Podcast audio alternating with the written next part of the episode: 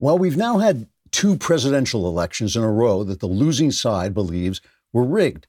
Hillary Clinton and her supporters believe she lost in 2016 because Vladimir Putin hacked our computers, meddled with our processes, and spread disinformation. Donald Trump and his supporters believe he lost in 2020 because everyone except Vladimir Putin did those things. Only a small minority of naive and ridiculous fools continue to cling to the absurd conspiracy theory that their candidate lost because more people voted for the other candidate. After all, what are the odds that so many tens of millions of people could just suddenly show up at polling places and simultaneously cast votes against the person you were hoping would win? So since no one seems to believe in our election system anymore, it's clearly time for us to choose our presidents by some other method instead of voting. For instance, after choosing our two candidates, we might sit back and let radical left-wingers and radical right-wingers fight one another on the streets of our major cities until everyone on both sides is dead. Then the rest of us could go out and vote. And after the results are tallied, we could endlessly sue one another and claim the election was rigged. Then the surviving left-wingers and right-wingers could fight one another on the streets of our major cities until everyone was dead.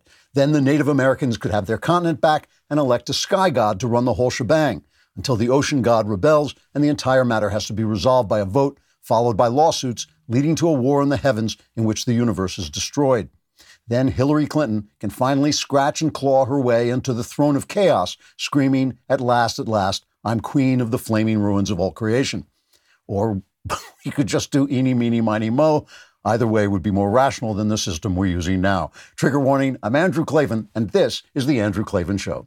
I feel hunky-dunky, life is tickety-boo. Birds are winging, also singing, hunky-dunky-doo. Ship-shaped, ipsy-topsy, the world is zippity-zing. It's a wonderful day, hurrah, hooray! It makes me want to sing. Oh, hurrah, hooray! Oh, hooray, hurrah!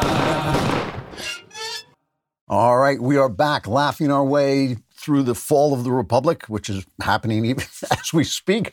If you want to know more about what we're doing here, all you have to do is go on YouTube, subscribe to the Andrew Klavan channel. We've got fresh content. We've got the content we do here, uncut and uncensored. And you can ring that bell and we will deliver fresh content to your door in a truck, in an unmarked package, so nobody will know what you're getting. And if you leave a comment and the comment is sufficiently annoying and alienates enough people, we will include it in the commentary here because it just fits right in. Today we have one from Slightly Drunk Gaming who says, my wife and I have been married for 14 years. She's Chinese, so I had to ask her, does she really love me or is it just incredibly deep cover for her CCP spy ring? She responded that no communist government could afford to pay her enough to stick with me for that long.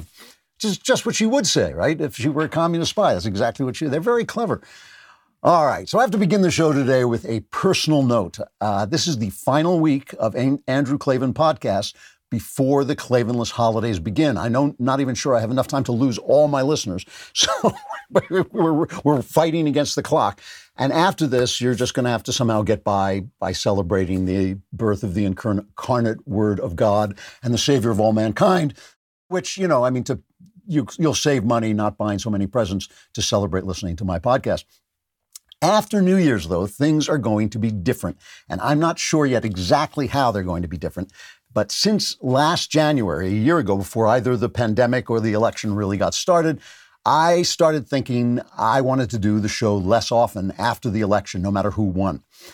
I love politics, and I love talking about politics, but the thing I love about politics is the way that flawed, corrupt, venal clowns have to represent pristine principles like liberty, equality, and justice, because it's just like a novel. It's great stories, it's absurd, it's funny, and it gives you good insights into the human condition. What I've never been so big on is the whole, we're the good guys, our politicians are good and their politicians are bad and anyone who disagrees with me stinks. That's never represented reality to me.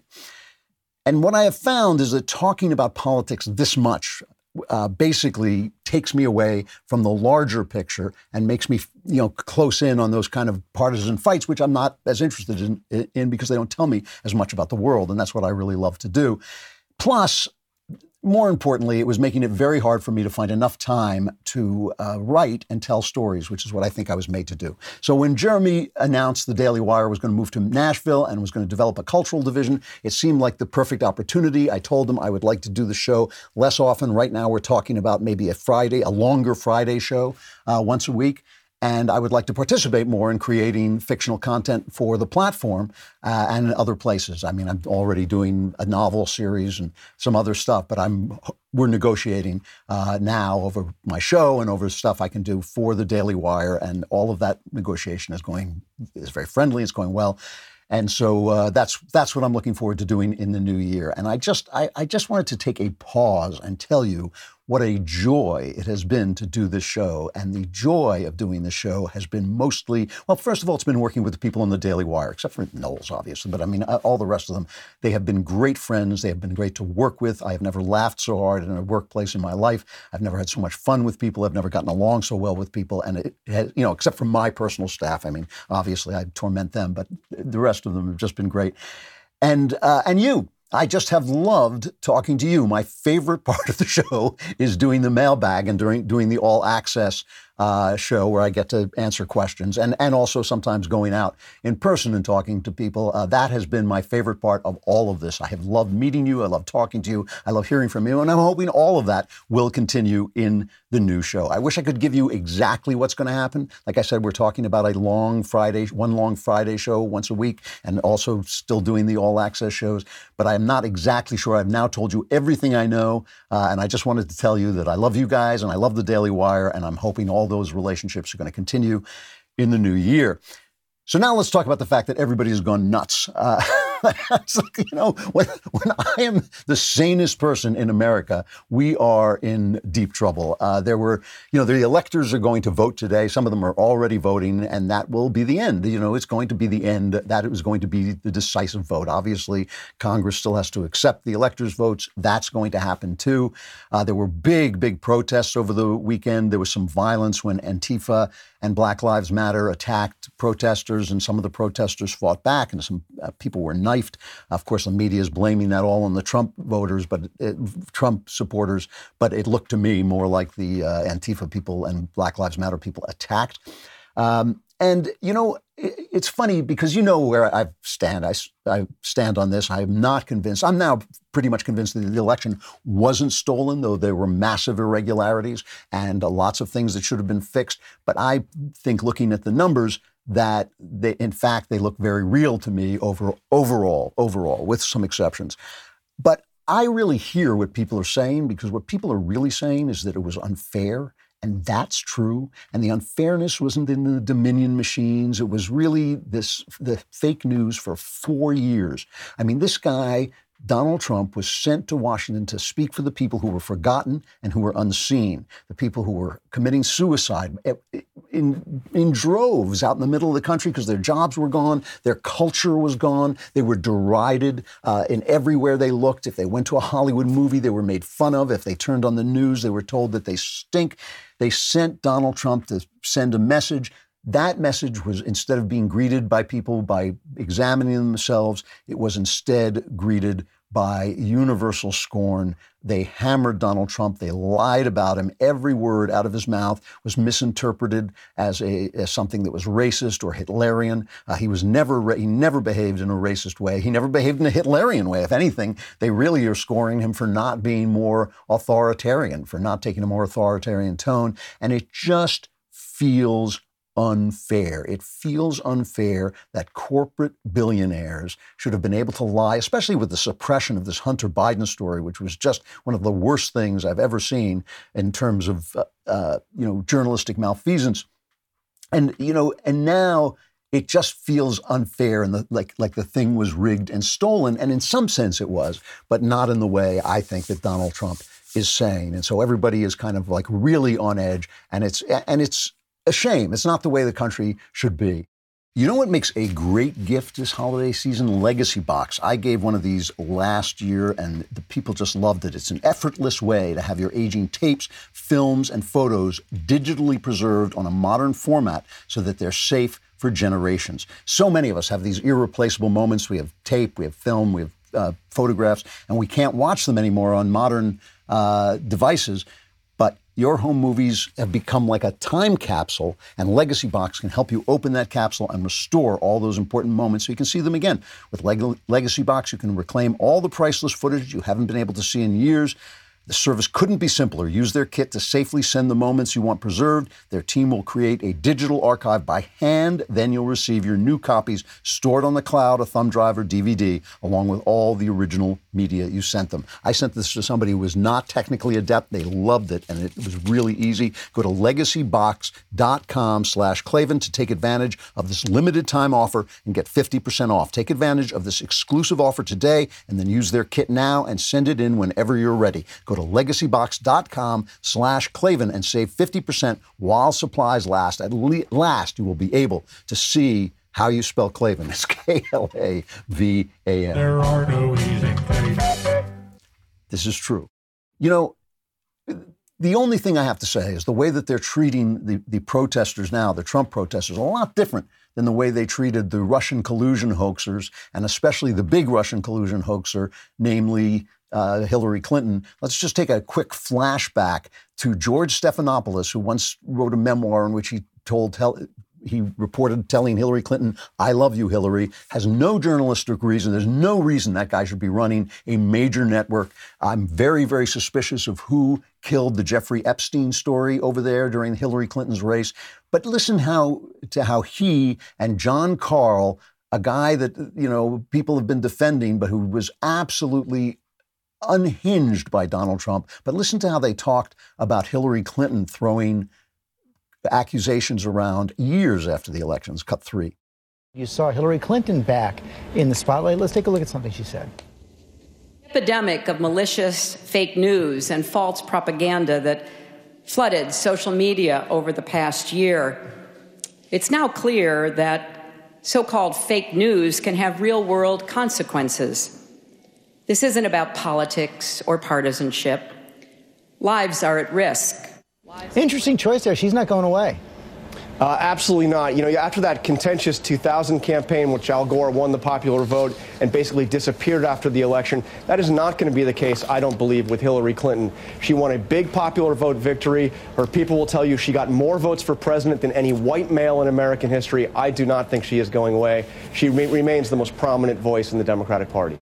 And yet you're not hearing the same tone of voice about Donald Trump. He's threatening our democracy, and he's bringing everything down around his ears. But on our side, and I care more about our side because I think that we are, when I say that we are the good guys, I don't mean we're better people than the left. All people are pretty much, there's always a range of good and bad people on all sides. But our ideas, the ideas we represent, are the ideas that this country was founded on. Theirs are not. They are openly anti-American. They openly say they hate America. They openly say that this country has racism in its DNA, which is false. It's just not true. I mean, I think all people are tribal, but this country is the least racist country in the world. But when I look at us, I'm concerned for us because, you know, I told you last week that this Texas-led lawsuit against the four states trying to overturn elections in the four states was going to be turned down by the Supreme Court. And it was turned down by the Supreme Court.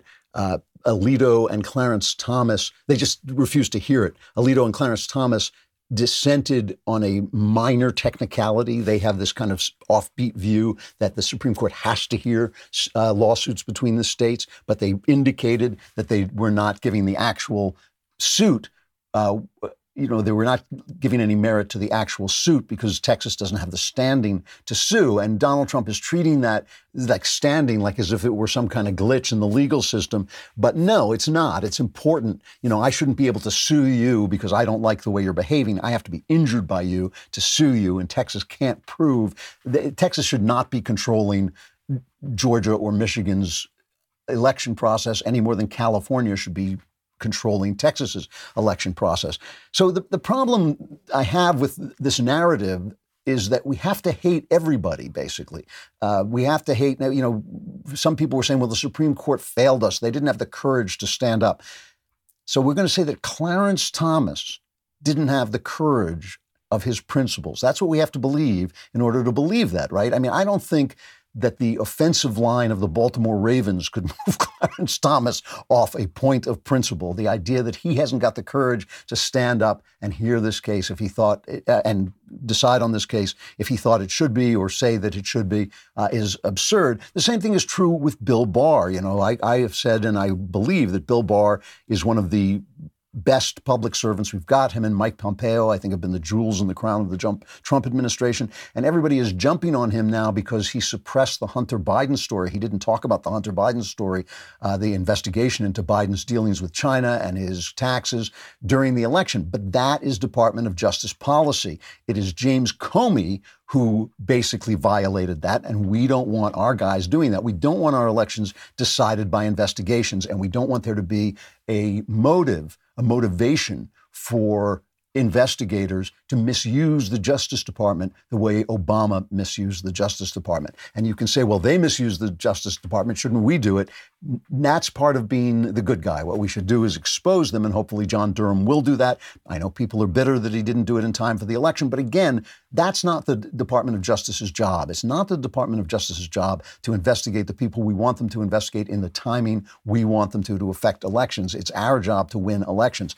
And even in the unfairness that was there, even in the mail-in voting stuff, which was ripe for fraud, that's the election you have to win. That's the whole harsh thing about politics. And, you know, there was another one of these cases, and I know this aggravates people when I say this stuff, and I'm sorry to be aggravating, but otherwise, if you don't get a little aggravated, then you just are hiring people to tell you what you want to hear, and you don't want to do that. That's not the way to figure out the world. You know, there was a case in Wisconsin that was another case where they were suing to overturn the results there, and They dismissed it, but they heard it. They heard the case. They listened to the case. And the same thing happened with this case that has happened with every other case, that the claims that the Trump lawyers made going in vanished in the courtroom. There was Andrew McCarthy was writing about this. They said at one point, that we have the facts have been stipulated, which means everybody has agreed on what the facts are. Now that happened just before the court went in, just before the two sides went into court. When they agree when they stipulate the facts, that means they both agree. So all of the claims that 100,000 illegal ballots had been found, suddenly those claims were gone, and all they were really talking about were some minor details about the way the election was run that the trial judge said, and he was a Trump trial judge, he said, you know, you could have complained about that before, but now it's too late to complain about that. And it's not, and they stopped making all the fraud cases. They stopped arguing about fraud and all that, and it just disappeared. And the problem with this stuff is that it encourages the absolutely worst people in the movement to come out. There was a lot of protests, a lot of marches and things, some people claiming that Jesus was going to perform a miracle. And just remember, the nations are a drop in the bucket to God. He's seen nations rise and he's seen them fall. And if you believe that he put Trump in place, well, then you have to believe that what's happening now is his doing too. And of course, he does run the world. And so there's every chance that he's letting us make our own choices. But, you know, there's this clown, Nick Fuentes, who we've talked about before. I thought Knowles and I basically erased this guy, but he's still going out there. He's still got his fans. And he's making this speech, basically telling people not to vote for Republicans anymore because they're not the real deal. This is cut two. From now on, I identify not as a Republican. I identify as a Trump supporter. Yeah! I am no longer a conservative.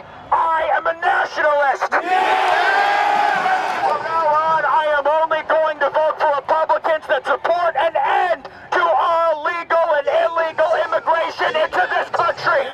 Now, I don't want to say anything. Is that me, or is he wearing a Hitler mustache?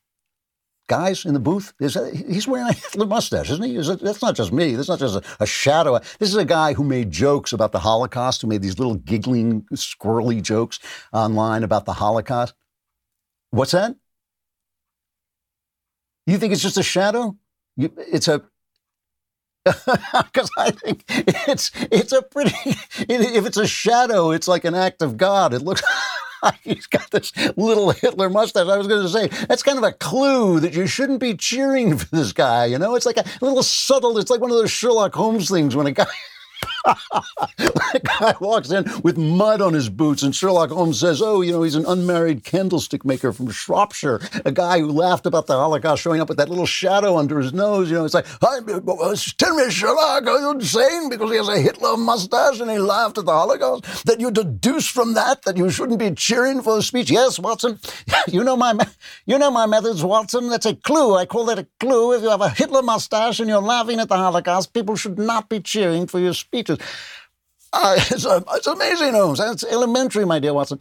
I'm just saying that it brings out this kind of guy, which again, is going to endanger the only election that matters now, which is the only election that's still going on, which is the election in Georgia. And if you think, well, we're going to punish those rhinos, that's not the way politics works. That's not real life, you know. That is this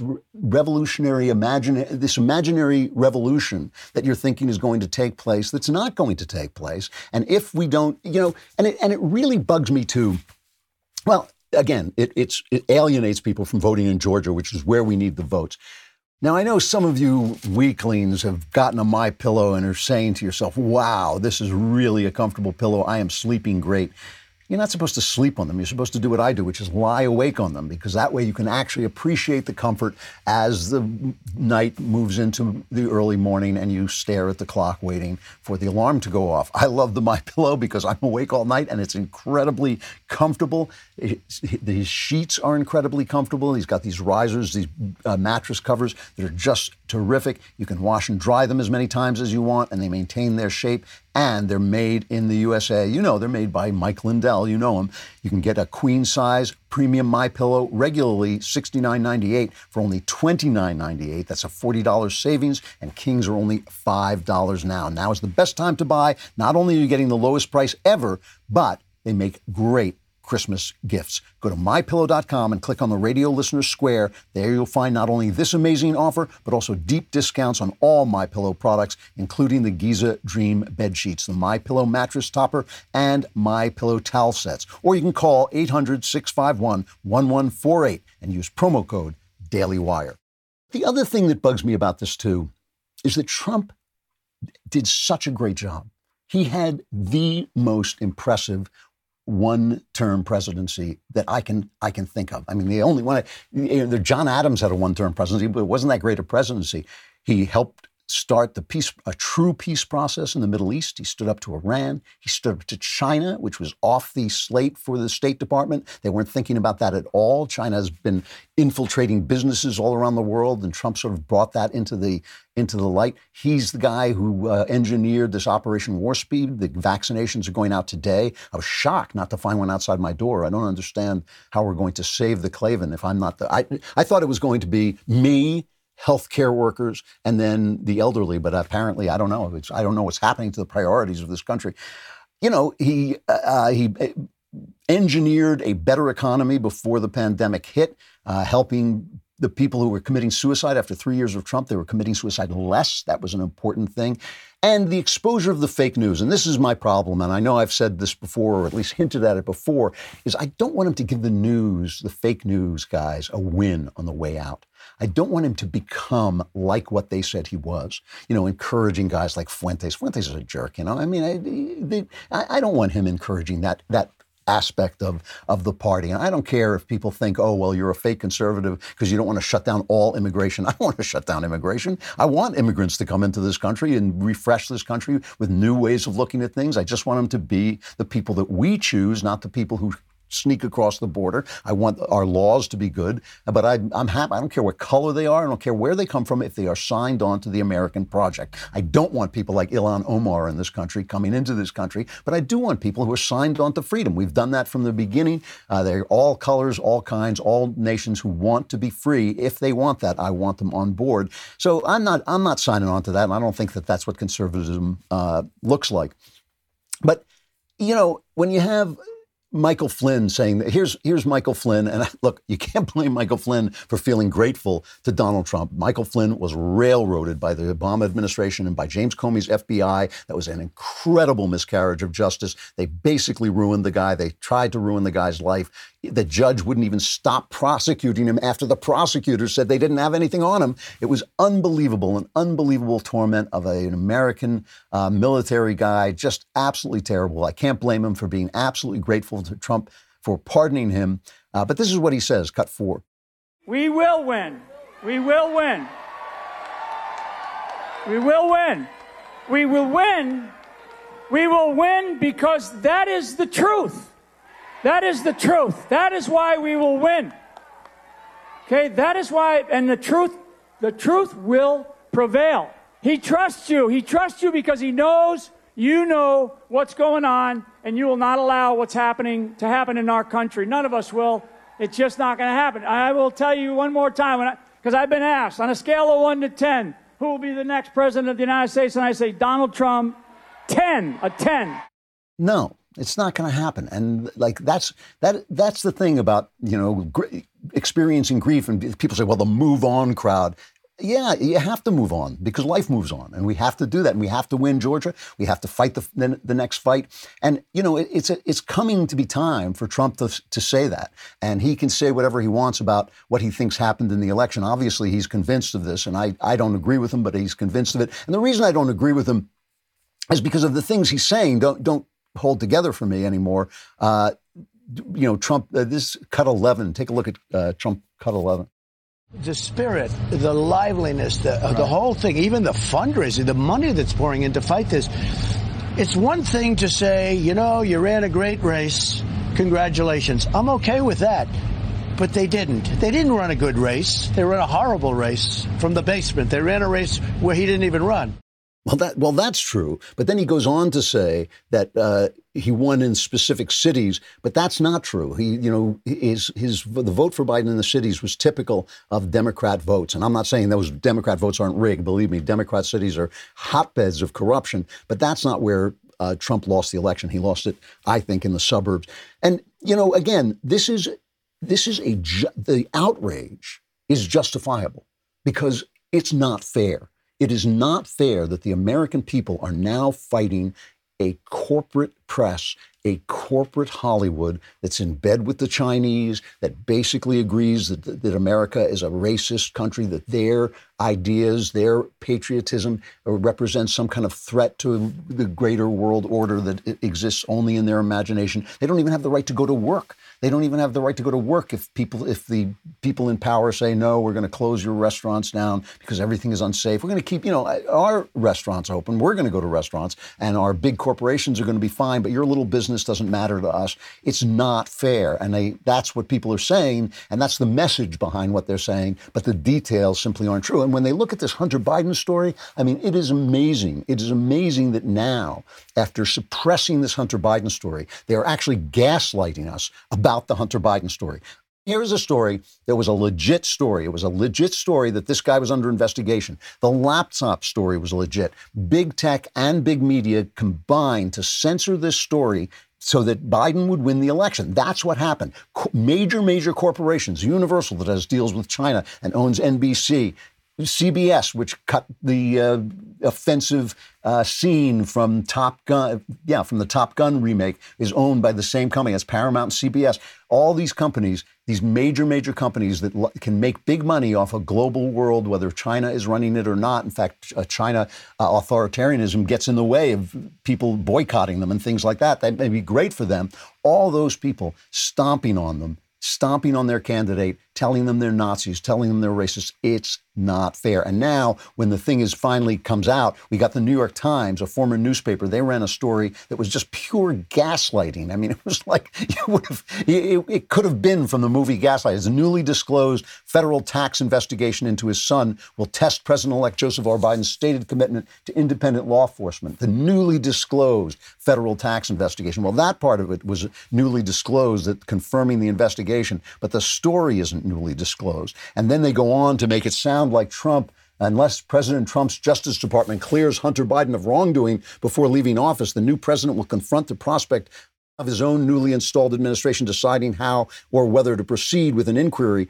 They make it sound like it's a Trump problem. They go on. This whole story makes it sound like this dishonest Trump DOJ is hounding poor little Hunter Biden, as if the story were made up, instead of there being evidence in public from that laptop that the story should be investigated. Here's Steve Scalise having an argument with Chris Wallace over it. Chris Wallace saying, well, I covered this. And, you know, it's just garbage. It's just garbage. This was a big, big story, a story that spoke to Joe Biden's honesty, to his relations with China, to the security of the country. This is a story that could have changed the face of the election. An October surprise that was basically stomped down by the media. Here's Steve Scalise talking to Chris Wallace. Cut one.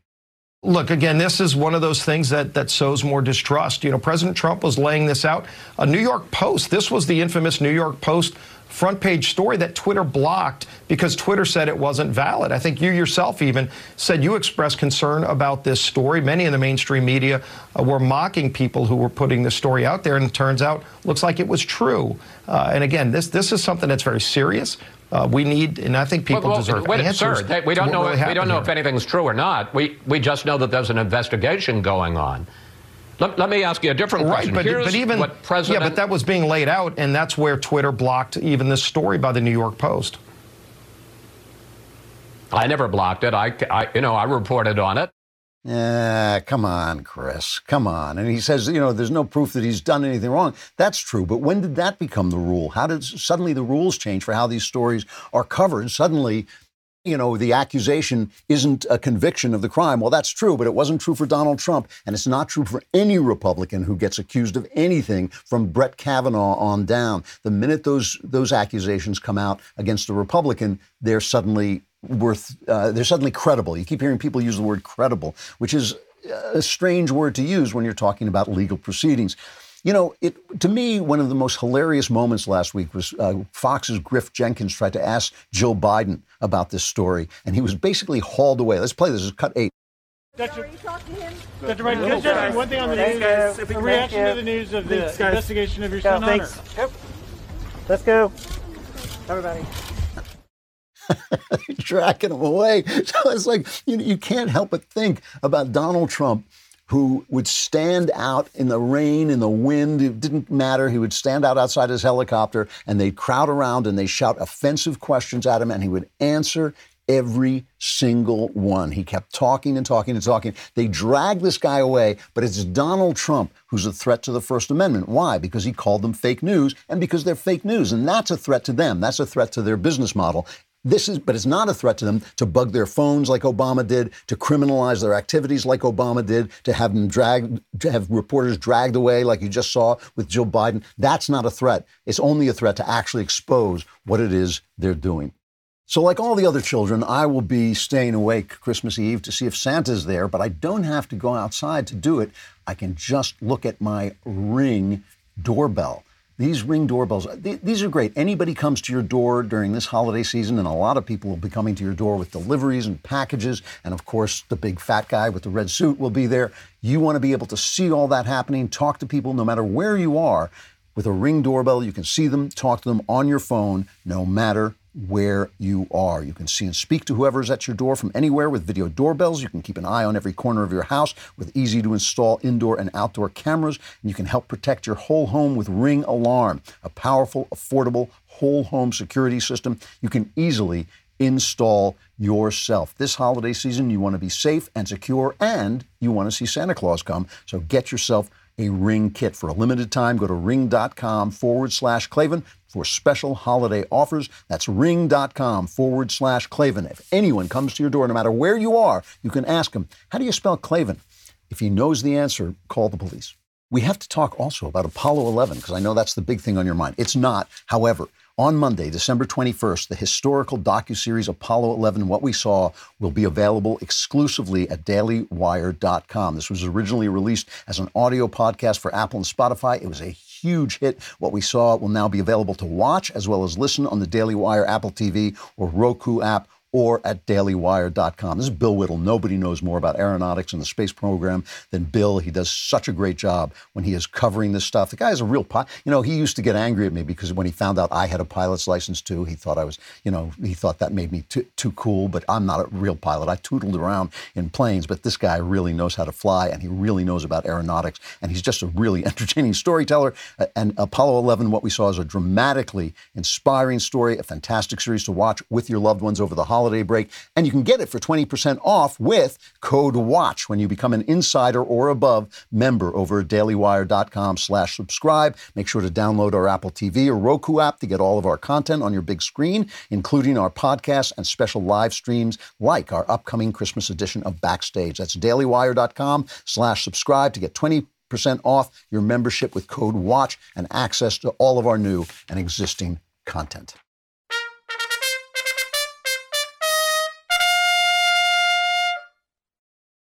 So now we can look forward, at least we can look forward to a poodle press again, watching the press kowtow to the speak power to truth again. We can get ready for this. It's pretty amazing now how incredibly open our press is about the fact that they're going to lie to you. They're just like, as they're defending themselves, they're defending the idea of lying to it. You know, there was a leak at the end of last week. I think it happened after my last show. Joe Biden was caught on tape talking to civil rights leaders and telling them to ixnay on the defund the police day, you know. Don't be talking about the defund the police. We'll get to it. We'll go after the police. Don't you worry. But don't call it defunding the police, because that's why we lost so many elections. Here's the clip. I think this is cut 5. They've already labeled us as being defund the police. Anything we put forward in terms of the organizational structure to change policing, which I promise you will occur. Promise you. Just think to yourself and give me advice whether we should do that before January 5th, because that's how they beat the living hell out of us across the country, saying that we're talking about defunding the police. We're not. We're talking about holding them accountable. What's January 5th, you ask? It's the Georgia Senate election. He's telling them to keep their mouths shut. He's telling them to play politics. He's telling them to win in Georgia. He's telling them, don't say what we all know we're going to do because we want to win in Georgia. If only the Republicans were playing the game that smart. See, Republicans think it's a crusade, but it's not. It's politics, and politics has to be played politically. We love Donald Trump because, in part, because he's not a politician, because every thought that comes into his head comes out of his mouth. But unfortunately, when you're in politics, you got to be a politician in order to win. That's how politicians win. He only won by a miracle last time, and this time it got him in trouble. You know, that's Joe Biden doing what has to be done. And who is that really offending? It's offending Black Lives Matter. Why? Because Black Lives Matter wants to defund the police. They don't want to reform the police. They don't want to change the police. They want to defund the police. We got this going on in L.A., where this new guy, Gascon, who's a Soros plant, the new DA, Gascon. Isn't Gascon from, like, Beauty and the Beast? He's a big guy with a big chin. He's an idiot. Well, this guy, I don't know about the chin, but this guy basically wants to let criminals go free. In Seattle, they're telling people that if you report a robbery, you're anti-poverty, you're a poverty bigot, you're a racist for reporting a robbery. These guys literally think that you're the bad guy and the criminals are just the poor victims of capitalist society. They mean it. So April Ryan, who is a CNN analyst, and she's the American Urban Radio Network's White House correspondent. April Ryan starts complaining about this. Remember, when the scandal is on the right, the scandal is the scandal. When the scandal is on the left, the scandal is where'd the information come from. So April Ryan starts complaining about who leaked that audio tape, and she wants the name. And she says, I asked an incoming White House source, was the meeting contentious with civil rights leaders? And Joe Biden, the answer was no. The question is, who taped this meeting and why? What is the agenda? She wants to expose the leaker. So another reporter at Vice, a guy named Edward Ongwizo Jr., responded sarcastically on Twitter to this and was making fun of April Ryan. and said it is responsible and sets a dangerous precedent for journalists covering the incoming administration to be able to use secretly recorded conversations in their stories to parse out Biden's thoughts and anticipate his policy commitments. You must go through proper channels. He's being sarcastic, right? He's saying the White House press secretary, the spokespeople for the president, vice president, senior officials, and the president's public statements are all designated and responsible sources for information about the president's thoughts and intentions. Revealing a contradiction between Biden's private thoughts and public statements is dangerous because it erodes public trust in the president, the office, and the media itself. This is him joking around. Well, April Ryan responded, "You hit the nail on the head. This is not good at all." So she is telling people, you don't want to erode public trust in our fine, fine president, Joe Biden, by exposing what he really thinks. This is what she thinks the press should be doing. And, you know, that's right out there in the open. This one guy on Vice is making it a joke. She's taking it seriously. So this is what we're going to see from now. Then we've got the story from the Wall Street Journal. It's funny. For some reason, this was the kind of story I just don't care about. It's an op-ed by Joseph Epstein, but I just happened to read it. It caught my eye. And Epstein's a good writer, so I was reading his prose. And he was saying that they keep calling Jill Biden Dr. Jill Biden. And he says, he opens it up. He says, "Madam First Lady, Mrs. Biden, Jill Kiddo," that's what Joe Biden calls her, Kiddo, "a bit of advice on what may seem like a small, but I think is not an unimportant matter. Any chance you might drop the doctor before your name. Dr. Jill Biden sounds and feels fraudulent, not to say a touch comic. Your degree is, I believe, an education degree, a doctor of education earned at the University of Delaware through a dissertation with the unpromising title, Student Retention at the Community College Level, Meeting Students' Needs. A wise man once said that no one should call himself doctor unless he has delivered a child. Think about it, Dr. Jill, and forthwith drop the doc." Well, the left went crazy. Her spokesman, Michael LaRosa, tweeted to James Taranto, who runs the op-ed side of the page, "You and the Wall Street Journal should be embarrassed to print the disgusting and sexist attack on the WSJ opinion page. If you had any respect for women at all, you could remove the repugnant display of chauvinism from your paper and apologize to her." Whoopi Goldberg had this right, by the way. This is the way Whoopi Goldberg reacted to Jill Biden. This is cut 14. "I'm hoping Dr. Jill becomes the Surgeon General, his wife." Yeah, Joe Biden. Joe Biden's wife, because she, you know, he would never do it, but she's a hell of a doctor. She's an amazing doctor. I thought she was a doctor and PhD. Yeah, I don't know. I could be wrong. Maybe I think she's a teacher, but you know, might be good for Betsy DeVos's post. Whoopi Goldberg actually came out and said she should be the Surgeon General because she's such a great doctor, because everybody calls her a doctor. So she thought she should be the Surgeon General. Now, listen, my son, Spencer Klavan, no relation, he has a doctorate in classics. And I always tell him that he's going to be the first person I call if my humors are out of whack, you know, because now I believe, I'm very proud that he has that. I'm very proud he has the PhD. And I believe he has the right to put doctor on his correspondence. He has the right to put it on his business card. But you don't call him Dr. Klavan. He's not a doctor. A doctor is a guy you call when you're sick. You know, so you don't call her Dr. Jill Biden. That's ridiculous. She can put it on her page. And, you know, the New York Times, who's also complaining about this, they never do this. They don't even do it for Ben Carson, who's a brain surgeon. But they're going to do it for Jill Biden. She's a doctor of education. Please. So Paul Gigot, I think he pronounced his name, he's the editorial page director. So he wrote an op-ed answering them. He said, "Why go to such lengths to highlight a single op-ed on a relatively minor issue? My guess is that the Biden team concluded it was a chance to use the big gun of identity politics to send a message to critics as it prepares to take power. There's nothing like playing the race or gender card to stifle criticism. It's the left's version of Donald Trump's enemy of the people tweets." And then he says, "But the difference is that when Mr. Trump rants against the press mobilizes in opposition. In this case, the Biden team was able to mobilize almost all of the press to join in denouncing Mr. Epstein and the Journal. Nearly every publication wrote about the Biden response, reinforcing the Biden New York Times line. An opinion writer argued Jill Biden should drop the doctor. Few were strayed." This is the Times. They won't call Ben Carson a doctor all the time, but thinks that Jill Biden should be called the doctor.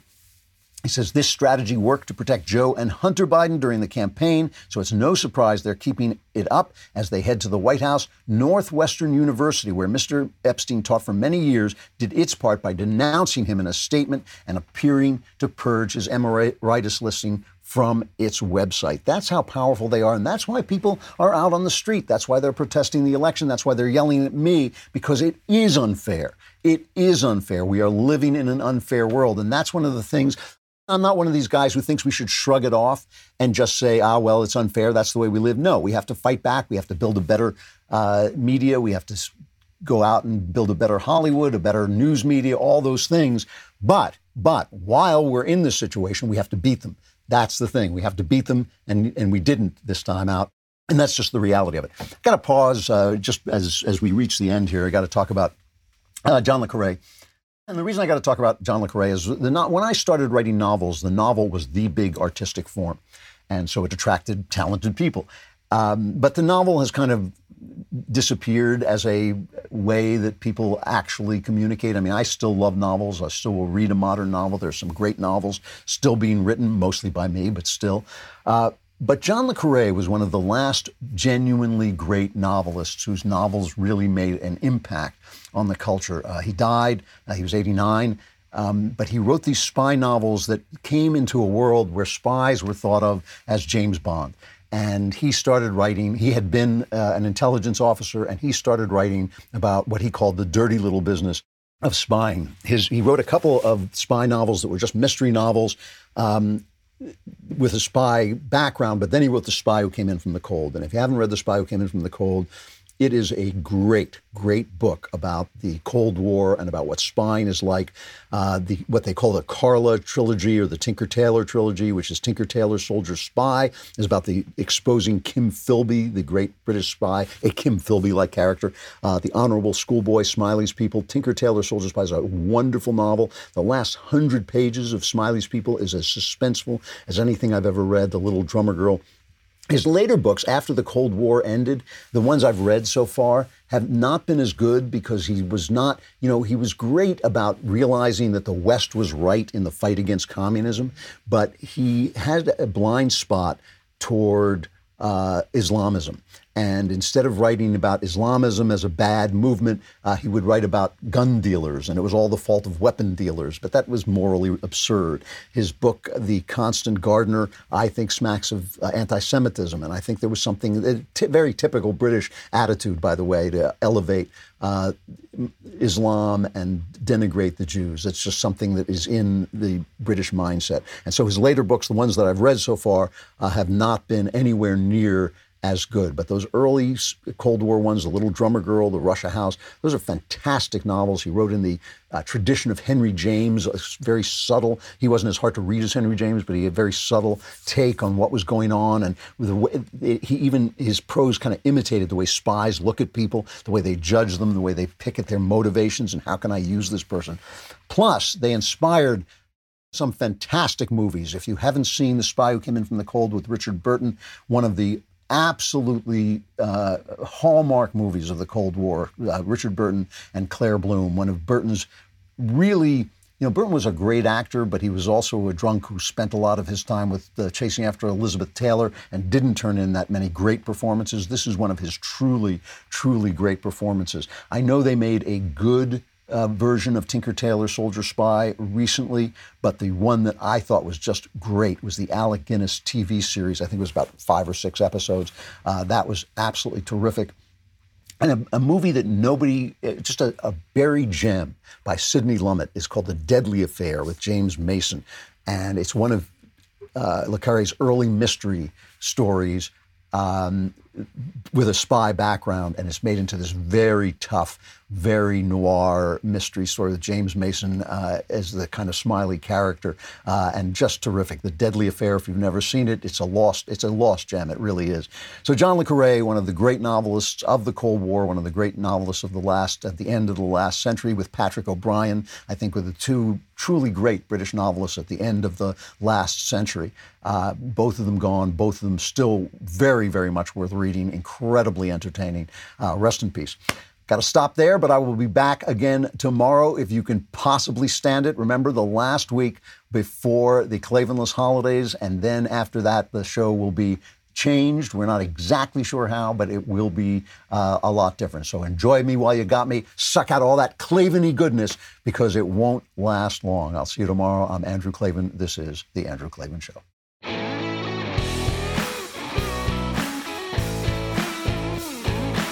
Hey, if you enjoyed this episode, don't forget to subscribe. And if you want to help spread the word, give us a 5-star review and also tell your friends to subscribe too. We're available on Apple Podcasts, on Spotify, wherever you listen to podcasts. Also, be sure to check out the other Daily Wire podcasts, including The Ben Shapiro Show, The Matt Walsh Show, and The Michael Knowles Show. Thanks for listening. The Andrew Klavan Show is produced by Robert Sterling. Executive producer, Jeremy Boring. Our technical director is Austin Stevens. Supervising producer, Mathis Glover. Production manager, Pavel Vidovsky. Edited by Danny D'Amico. Audio mixed by Mike Cormina. Animations are by Cynthia Angulo. And our production assistants are McKenna Waters and Jacob Falash. The Andrew Klavan Show is a Daily Wire production. Copyright Daily Wire 2020. If you prefer facts over feelings, aren't offended by the brutal truth, and you can still laugh at the insanity filling our national news cycle, well, tune in to The Ben Shapiro Show. We'll get a whole lot of that and much more. See you there.